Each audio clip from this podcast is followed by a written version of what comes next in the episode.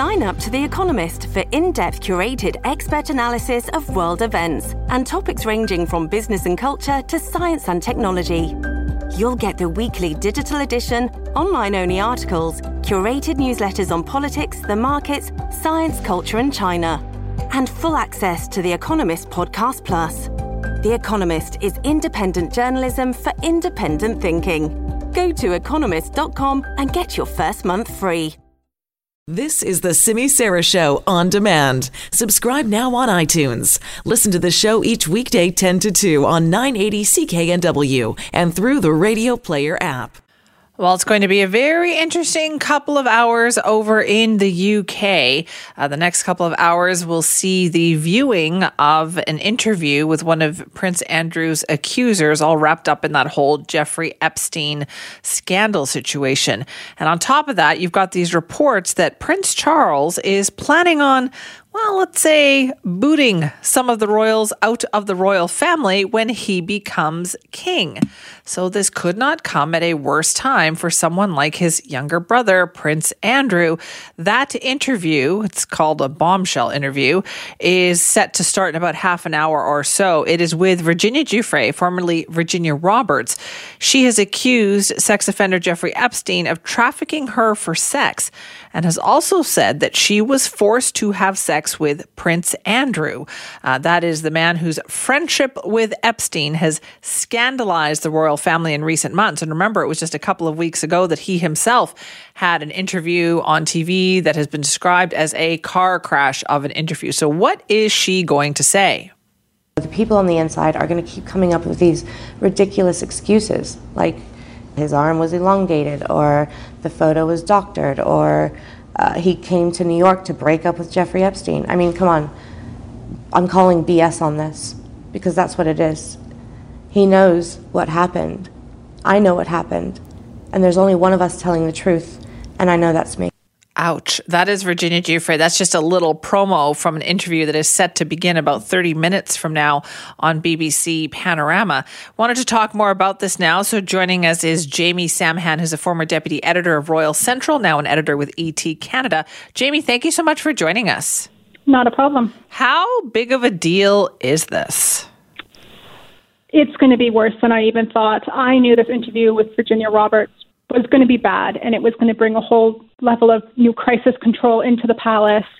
But I've seen a few clips from this interview and car crash, train wreck. There's no words to describe on how much the palace is probably scrambling right now because Prince Andrew already made himself seem very guilty in that interview. And while he is still technically innocent until proven guilty, the words that Virginia Roberts says and her recollection of the past events. There's no way that anybody can watch this and still have any doubt in their minds that Prince Andrew is innocent. Ooh, and he already had that interview a couple of weeks ago where he didn't do a very good job of explaining himself, did he? No, not at all. Um, I have never buried my head in my hands so often while watching one program. it was he was muttering, he was stumbling, he contradicted himself multiple times, and I would think that if he was to give testimony in a court, a jury would have a hard time believing anything he said. Now, I'm not a lawyer, so I can't actually verify that, but on a personal level, if I was a jury member, I wouldn't believe anything he said. But Jamie, I mean, you're a longtime observer of the royal family, and I mean, even from what I have seen over time, I found it so hard to believe that he would be so woefully unprepared with such horrible answers for the questions that he was asked. Absolutely. Now, the one thing with this interview is the British royal family, well, most of them weren't aware of the interview and really the magnitude of it till the last minute.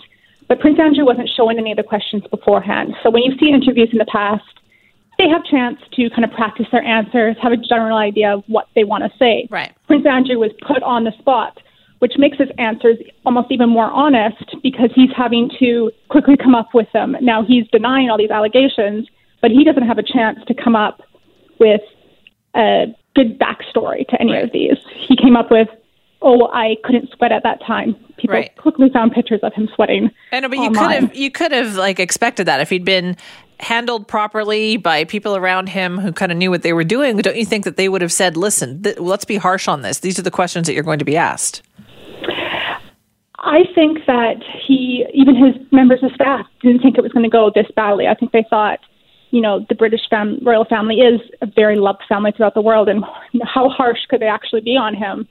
But um, Emily just really laid into him and gave him the tough questions. And I think a lot of his staff, one of the staff members, quit right before the interview. So I don't think he had as many people as he normally would preparing him, and the people that were there were also blissfully unaware of what was going to happen.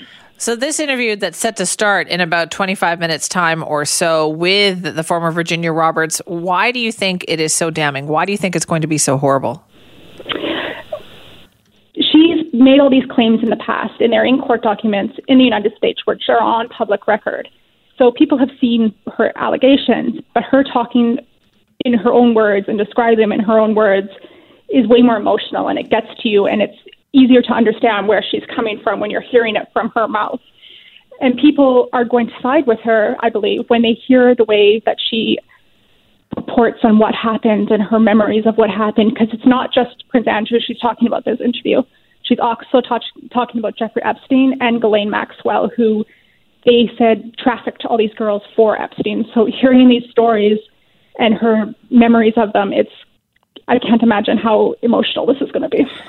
Does this give, do you think, Prince Charles and his idea of slimming down the monarchy more firepower to make that happen?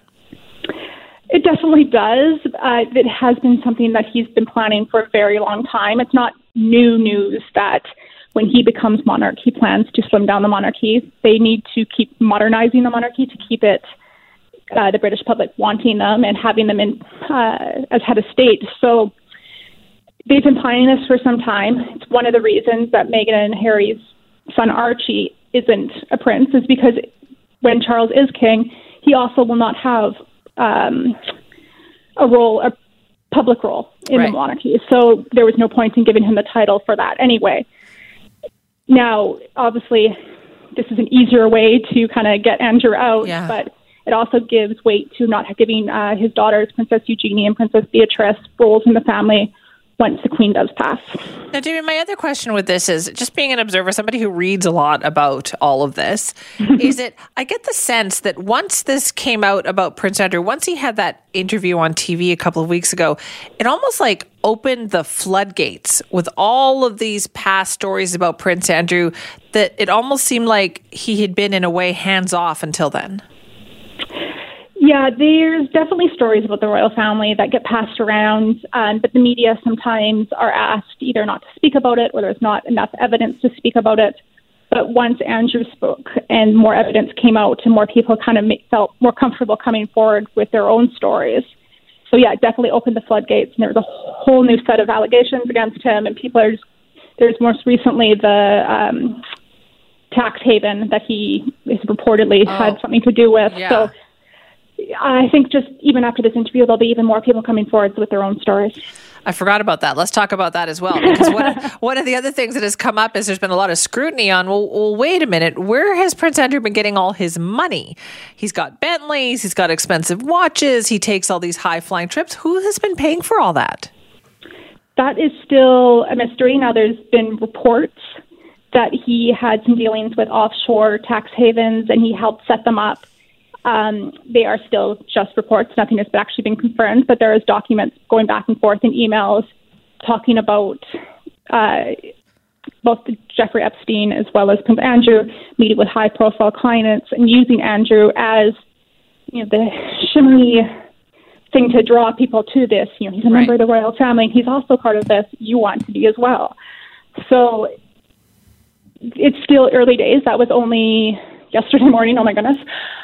Uh, and yeah, I think that'll be another thing that people are really, the reporters are going to be researching and finding even more information on. Are you kind of bracing yourself then for what you're going to hear in about half an hour? Oh yes, I'm. I mean, I'm very interested to hear what she has to say, but I will admit I'm kind of dreading about just everything that will come out of it. Oh, well, we'll see. Jamie, thank you so much for your time. Mm, my pleasure. It's Jamie Samhan, former deputy editor of Royal Central, now an editor with ET Canada. And listen, if she's dreading the fallout from that, can you imagine what the royal family is feeling right now?